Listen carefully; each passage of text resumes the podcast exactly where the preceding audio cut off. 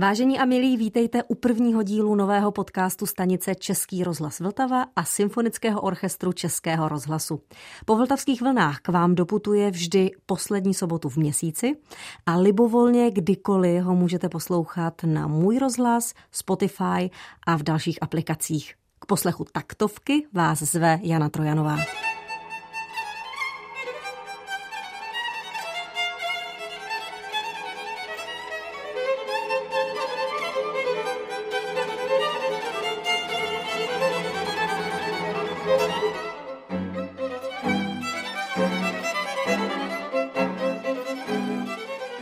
Český rozhlasový orchestr vstupuje do nové koncertní sezóny. V celkem pěti koncertních řadách nabídne 29 koncertů, dalších 20 bude součástí festivalů či zahraničních cest. Potěší posluchače v 15 městech, z čehož 8 se nachází v dalekém Japonsku. Rozhlasoví symfonikové ujedou celkem 26 260 kilometrů a budou hrát zařízení 13 dirigentů, včetně svého šéf dirigenta uměleckého ředitele Sočru Petra Popelky a hlavního hostujícího dirigenta Roberta Jindry. Čekají je čtyři premiéry a společná hraní se špičkovými umělci, nahrávání a mimo jiné mnoho živých rozhlasových přenosů. Tak to by se dala letem světem a optikou čísel představit aktuální 97. sezóna. Aby byla úspěšná a šťastná, si jistě bude přát i ředitel Symfonického orchestru Českého rozhlasu Jakub Čížek, kterého vítám u rozhlasového mikrofonu. Hezký den. Hezký den. Já jsem sice ředitelem orchestru, ale takto spočítáno to určitě nemám, takže jsem sám překvapen, kolik zejména těch tisíc kilometrů najedeme. Doufám, že jste správně spočítala všechny přejezdy v dalekém Japonsku mezi hotely, koncertními sály a jednotlivými městy. Ano, eh, snažili jsme se, dokonce to číslo má být 26 259,6 kilometrů, tak jsem zvědavá, jestli se Sočer v té další sezóně neodchýlí od tohoto čísla. A když ujede víc, tak jedině dobře. Budeme to měřit. Jestliže se loňská sezóna hodně pojila s rozhlasovým výročím, neboť 100 let je jen začátek, jak hlásá moto. Příští rok má čtyřku na konci a bude tedy rokem české hudby. Jak se toto výročí promítne do dramaturgie Sočru? Já vždycky, když mám schůzku s některou třeba z agentur, tak oni se mě ptají, jestli máme nějaká témata v rámci sezony, jestli nějakým způsobem reflektujeme výročí a pokud máme ještě nějaké další koncepční, strategické cíle v oblasti programu a já jim vždycky říkám ne, my nemáme žádné téma na sezónu, my nemáme žádné konkrétní výročí, které musíme zohlednit a nemáme ani žádnou vysloveně politiku, které autory, které umělce, nebo pokud jde o nějakou vyváženost, nic takového. Na druhou stranu se na to člověk vždycky tak nějak dívá, aby to bylo celé skutečně vyvážené, aby to bylo pestré ta sezona, takže samozřejmě nabízíme ten klasický repertoár, nabízíme hodně, určitě i 20. století, soudobou tvorbu a další speciální projekty, ale rok české hudby, který přece jenom tak ten jednou za těch deset hmm. let eh, to zazvoní a ten příští rok ještě s tím dvousetletým výročím Bedřicha Smetany, to jsme nemohli úplně opomenout. Čili Smetana a jeho tvorba bude asi nejvíce dominovat v té příští sezóně, hlavně teda v roce 24 v té jarní části sezony. Určitě bych rád zmínil závěrečný koncert sezony, kde Petr Popelka bude dirigovat Mou vlast. Hmm. Ono to možná zní jako kliše, ale my si vždycky prostě zpětně uvědomujeme, že našim abonentům Rudolfínu my třeba tuto kompozici vlastně nabízíme jednou třeba za 15 let, nebo možná 20 výjimečně. let. Je to zcela výjimečně na rozdíl právě od třeba zájezdu do Japonska nebo i samozřejmě koncertů třeba v České republice jinde než v Praze v našem abonentním cyklu. Takže je to má vlast, budou to i všechny tři švédské básně, kvartet z mého života v symfonické úpravě ale není to jenom smetana. Určitě bych rád zmínil i třeba melodram Zdeňka Fibicha, Vodník. Mm-hmm. Budeme hrát Josefa Suka, budeme hrát Bohuslava Martinů, ale i současné české skladatele, jako je Martin Smolka, Šimon Voseček, Lukáš Hurník. K tomu se možná dostaneme. Přesně tak.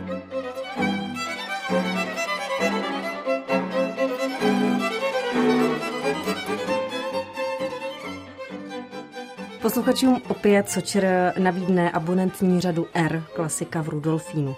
S kým ze světových umělců a já se nebojím. použít označení hvězd, protože to jsou skutečné hvězdy ve svém oboru, si rozhlasoví symfonikové zahrají? Není to lehké v našem tady pražském prostředí, kde máme Pražské jaro a Dvořákovou hmm. Prahu a Českou filharmonii, eh, ještě přijít také s něčím novým, zajímavým. Ale myslím si, že kombinace nejen těch hvězd, ale i právě repertoáru nás činí v něčem přeci jenom výjimečnými, eh, nebo alespoň se snažíme odlišit. Určitě bych zmínil Gideona Kremera, lotyšského houslistu, je to legenda a dvojkoncert od Filipa Glase pro housle a violončelo, tak eh, to nám tady přednese ještě s jednou violončelistkou, myslím právě z Kremeráty Baltiky.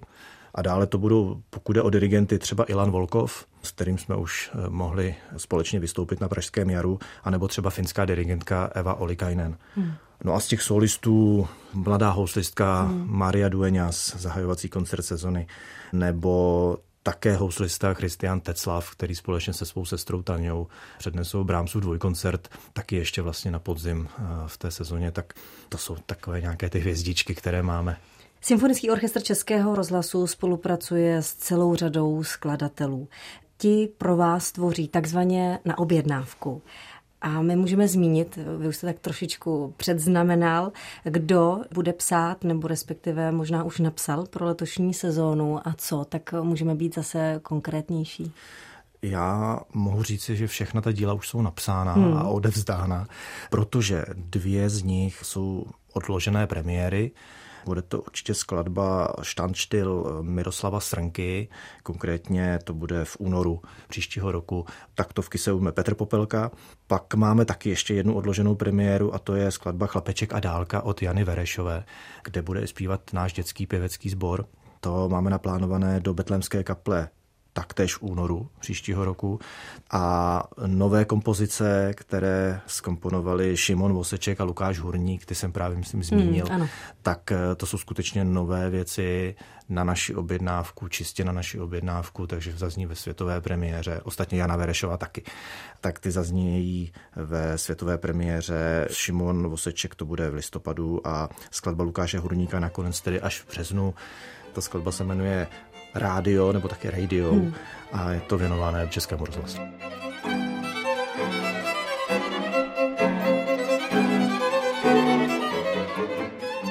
Sočer neopomene ani milovníky jazzu. Nadcházející sezóna se neobejde bez řady N Nové horizonty.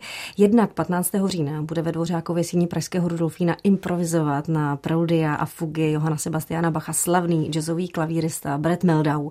A Sočer bude hrát opět v Centru současného umění DOX v pražských Holešovicích. Můžeme Jakube zmínit interprety? Podzimní koncert v DOXu, tam nám jako autoři a zároveň interpreti vystoupí Michal Rataj a Oskar Terek, to bude jedna kompozice a v druhé části večera Jaromír Honzák se svojí kapelou. A v té jarní části, jarní koncert, eh, tam jsme si pozvali dvě dámy, Kristýnu Bártu a Beatu Hlavenkovou. Posluchačsky oblíbená je také premiová řada P, v rámci které zazní tři koncerty. První z nich se uskuteční ve Smetanově síni obecního domu, kde Soče představí výběr z baletu Louskáček. Stane se tak v adventu, tedy v době, ke které prostě Louskáček patří. Co nabídnou další dva koncerty z této řady? Ty prémiové koncerty se jmenují prémiové, protože se nám tak nějak buď nevejdou hmm. do abonentního cyklu, nebo je chceme nějakým způsobem nasvítit eh, trošku ještě z jiného úhlu. Proto třeba i koncert v Betlémské kapli s Petrem Popelkou pozval hráče Sočru, kteří se představí jako solisté. A potom jsme si připravili takový, tomu říkáme trošku mainstream, pro skutečně široké publikum a to budou rokové hity, mm-hmm. které jsme se domluvili, že zahrajeme na den s rozhlasem, což je tradičně 18. květen a nebo nějaká ta sobota poblíž tohoto data. Letos jsme 18. května oslavili 100 let a příští rok zrovna je to sobota, takže mm-hmm. to bude opět 18. Mm-hmm. květen roku 24. Jestli všechno dobře dopadne, tak v Rigdových sadech. Mm. Čili uh, open air koncert. Open air koncert, uh, kde budeme hrát uh, skladby od kapel, jako je Pink Floyd, Queen, U2, Led Zeppelin. A Čili Sočr zase další. trošičku v jiném hávu, v jiném podání, v jiných úpravách a zase ukážeme, že umíme také zaujmout eh, širší publikum. Určitě.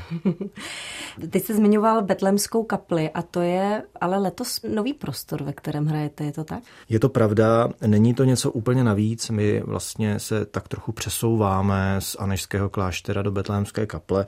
Máme proto asi tři důvody. Jednak je tam pro nás větší prostor pro orchestr, je tam i větší auditorium, takže samozřejmě můžeme pozvat více našich posluchačů a tím pádem se nám vlastně může do programu dostat i širší repertoár. Hmm. Všechny koncerty z Rudolfína budou tradičně vysílány v přímém přenosu na stanici Český rozhlas Vltava. Záznamy pak uslyší posluchači na stanici Český rozhlas D-Dur. A i další vybrané koncerty budou na Vltavě vysílány, budou vysílány takzvaně ze záznamu. Předpokládám, že bohatá bude určitě obecně nahrávací činnost ve studiu, jak už to bývá u Sočeru. Je to tak, je to náš důležitý pilíř naší činnosti. Není tak viditelný, ale naštěstí eh, tím, že to nejlepší, doufám, se dostává ven, nejen skrze fyzická CDčka a třeba i vinily, ale přece jenom do dneska digitální distribuce, čili na Spotify a tak dále. Máme i digitální alba. Když jsme zmínili rok české hudby, zmínili jsme Bedřicha Smetanu, tak eh, on taky bude dominovat i v té nahrávací činnosti. Je to tak nějak logické. My jsme se vlastně s panem šéf-dirigentem domluvili, že by bylo dobré natočit eh, Smetanovo symfonické dílo kompozice, jako je Má vlast, jako je Kvartet z mého života. Chci zmínit, že jsme natočili studiově i operu Dvě vdovy a už bych řekl, že to je vlastně součást této sezóny. Už to máme hotové, bude se to samozřejmě stříhat, míchat a tak dále. A pak určitě to budou věci jako třeba pokračování v nahrávání symfonií Ferstrových. Hmm. Těch liní dalších máme taky ještě víc. Určitě to jsou mladí interpreti a určitě to je i soudobá hudba. Tak abych zmínil aspoň jedno jméno, tak třeba Anička Paulová, hmm. její klarinetový příspěvek eh, do naší fonotéky.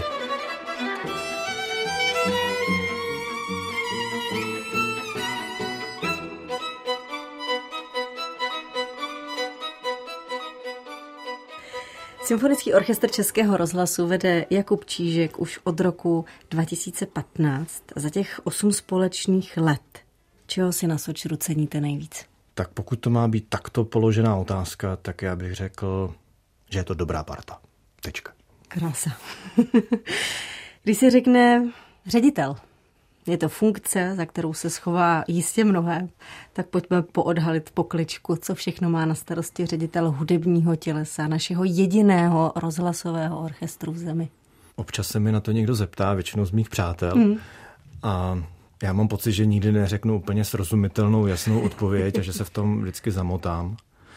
Já začnu možná tím, co nemám na starosti. Já jsem za to rád. Nemusím se úplně starat o chod budovy, o elektřinu, topení, telefony a tyto podobné věci, naštěstí, protože jsme součástí Českého rozhlasu, takže já se můžu skutečně více věnovat tomu jádru té činnosti. Určitě bych zmínil, že mým úkolem je naplánovat celý rok eh, sezónu, koncerty na festivalech, eh, případně turné. Samozřejmě kolegové z produkce pak eh, na tom pracují, některé věci domluvají třeba přímo oni, ale ten základní plán, ta kostra, to je moje odpovědnost, stejně tak jako postavit rozpočet a nějakým způsobem ho naplnit na obou stranách, eh, nejen utratit peníze, které máme k dispozici, ale také nějaké vydělat, ať už na koncertech, ať už ze vstupného, nebo i třeba z grantů.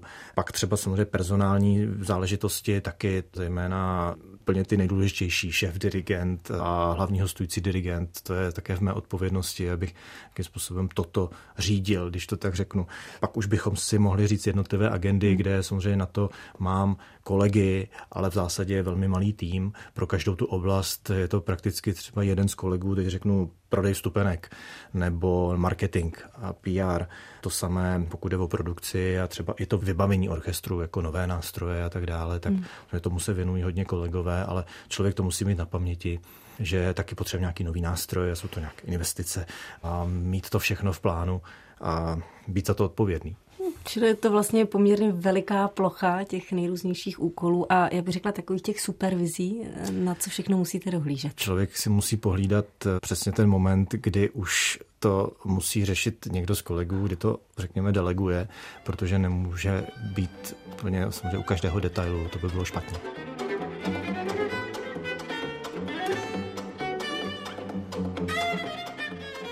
Vedete velký aparát čítající přes 100 lidí. Zjevné jsou vaše organizační schopnosti, ostatně, milí posluchači, dobře slyšíte, také komunikační dovednosti. V životopise máte, Jakube, napsánou velmi důležitou osobní dovednost a to je odolnost vůči stresu. Aha. A to mě teda hodně zajímá a možná, že spoustu našich posluchačů. Existuje nějaký návod, co byste poradil jak tady nám všem, tak případně i svým kolegům, co konkrétního teda vám pomáhá proti stresu? Protože ono to s tím stresem je vždycky velmi složité a samozřejmě velmi individuální.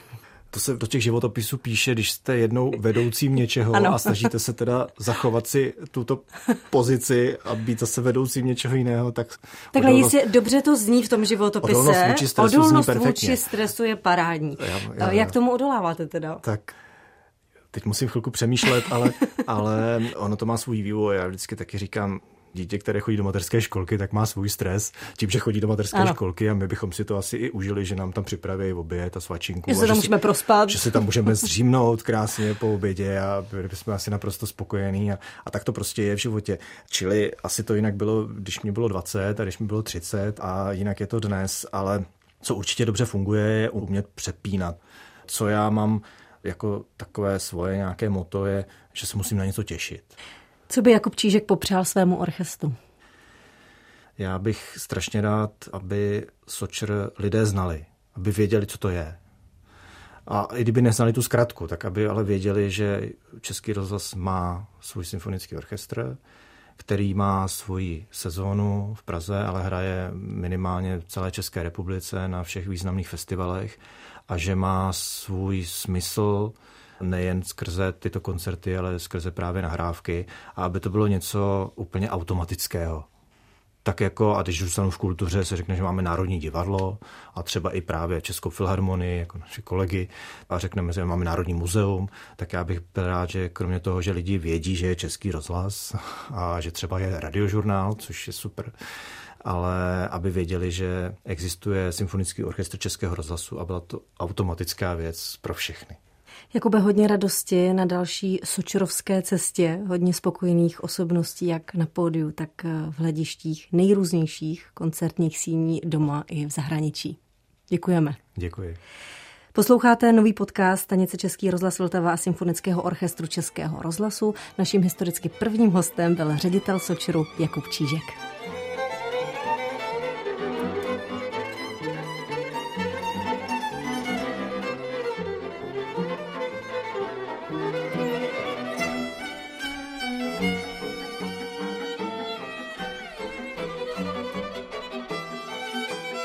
Členem Symfonického orchestru Českého rozhlasu je od roku 1987 nejprve jako pikolista. Od roku 1997 až do dnes zastává post solo flétnisty. Věnuje se pedagogické činnosti, pořizuje nahrávky pro Český rozhlas a mimo jiné se stal garantem komorních koncertů ve studiu 1. Mario Mesány, dobrý den.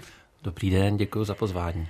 Mario, více jak 35 let vás spojí s rozhlasem, s rozhlasovým orchestrem. Jak se za tu dobu proměnila jeho tvář? Co vy vnímáte za ta léta jako možná úplně ty nejzásadnější změny? Tak zní to trošku strašidelně. 35 let. Zásadní změna je ta, že jsem do Sočuru nastupoval jako jeden z nejmladších. a teď v něm působím jako jeden z nejstarších. A můžu vám říct, že to uteklo jako voda. Vůbec mi to tak nepřijde, že je to tolik let. No nicméně během té mé kariéry zrekonstruoval se studio, máme krásnou budovu na Vinohradské, moderní. Celý orchestr se omladil, Krásných 35 let, kdy rozdáváte radost posluchačům a to nejenom všem těm rozhlasovým.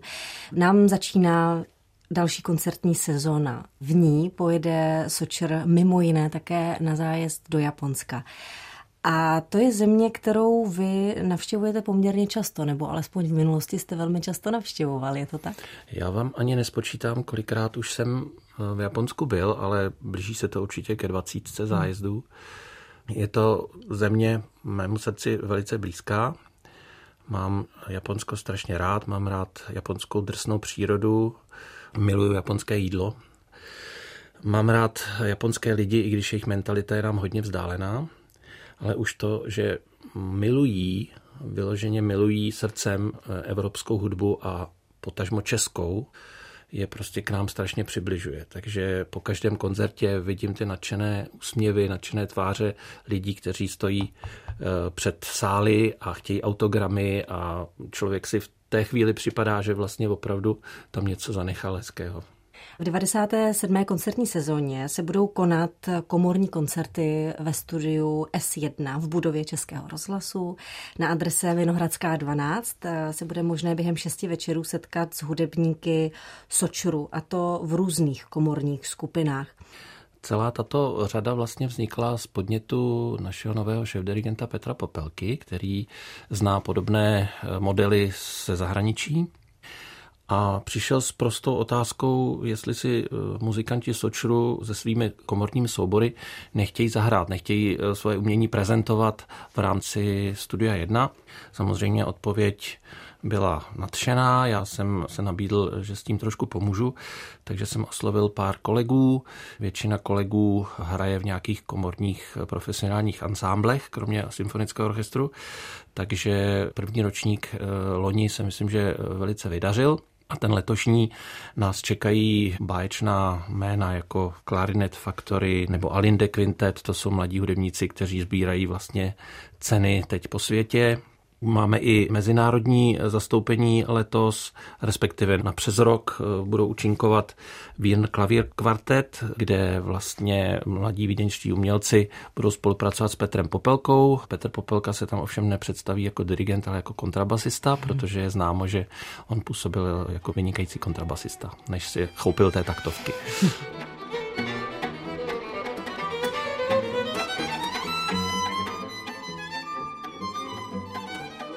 K vašim aktivitám, uměleckým aktivitám, Mario, patří solové vystupování s různými symfonickými komorními orchestry. Můžeme kromě Sočuru zmínit třeba Severočeskou filharmonii Teplice či filharmonii Hradec Králové nebo Nagoya Filharmonic Orchestra.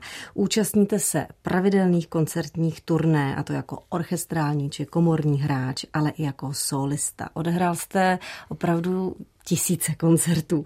Vedete si nějakou statistiku nebo píšete si nějaké postřehy, nějaké vaše zážitky z koncertů, protože mm, nezlobte se, ale to už by skutečně vydalo na nějakou knihu. ne, ne, žádné zápisky nemám. Ani si nevedu podrobný seznam odehraných koncertů, nicméně zážitku je hodně.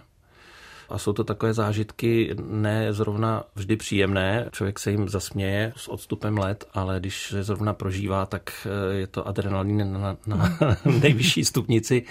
Vzpomínám si, hráli jsme s vynikající jazzovou legendou Herbie Hancockem v Rudolfínu, pražskojarní koncert. Dopoledne byla generálka, já jsem na tu generálku přišel suverénně s předstihem asi 20 minutovým, jak to mám bez zvyku. Otevřel jsem futrál flétny a flétna tam nebyla takže jsem okamžitě si uvědomil, kde je. Byla u mě v pokoji na klavíru, takže jsem šel za panem mistrem Herbie Hancockem a řekl jsem mu, v tom okamžiku mi bylo nepříjemné mu říkat, že jsem si zapomněl celý nástroj, tak jsem velice slabožsky řekl jenom, že mi chybí malý kousek k nástroji, že jsem si zapomněl. A Herbie Hancock říká, a bydlíš daleko? A já jsem říkal, ne, Vinohrady, to je kousek. Říká, aha, tak jo, tak stihneš to, jo? Říkám, určitě to stihnu. Načiž jsem volal synovi, který měl zlomený kotník, takže byl chudák doma, nebyl na gymnáziu. Přivez mi na kole, jednou nohou šlapal, přivez mi flétnu zablenou v ručníku, já jsem ji bafnul, běžel jsem zase na metro a já jsem opravdu stihl komorní A, který kolegyně hobojistka dávala orchestru, tak já jsem se přiřítil s tím ručníkem do Rudolfína. Herbie Hancock na mě jen ukázal, jako, že jsem jednička, že znovu stihnul, teď se mě začalo strašně, jsem se potil, že jo, a teď jsem měl hrát. No tak to jsou takové příhody, o kterých se člověku zdá. No, možná zauvažujte, že byste někdy o tom mohl něco vydat. Je jich hodně, je jich opravdu hodně, ale musím říct, že vždycky dopadly dobře, vždycky to skončilo s dobrým koncem, že se kvůli mě nerušil žádný koncert ani žádná zkouška.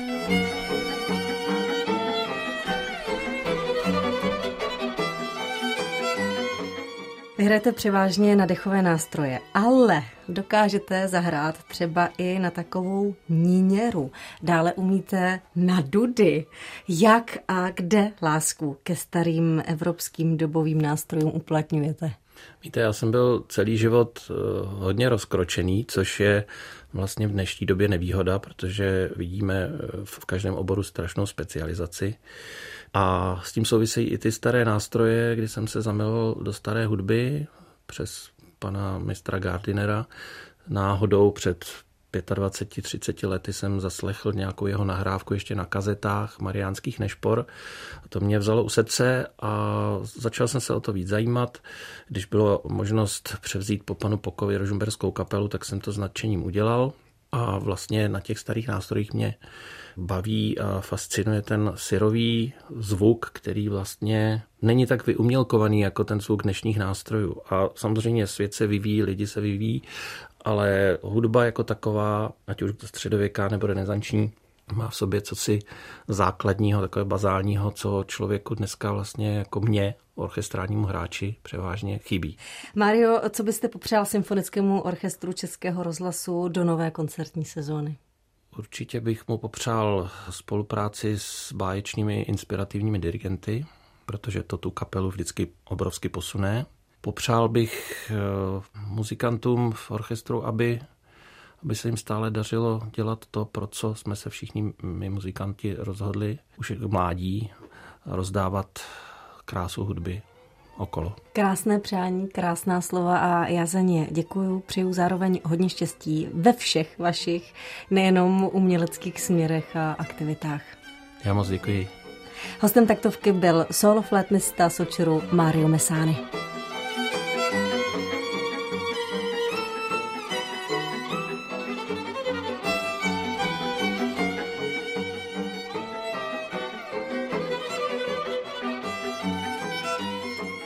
Milí posluchači, tolik první díl nového podcastu stanice Český rozhlas Vltava a Symfonického orchestru Českého rozhlasu.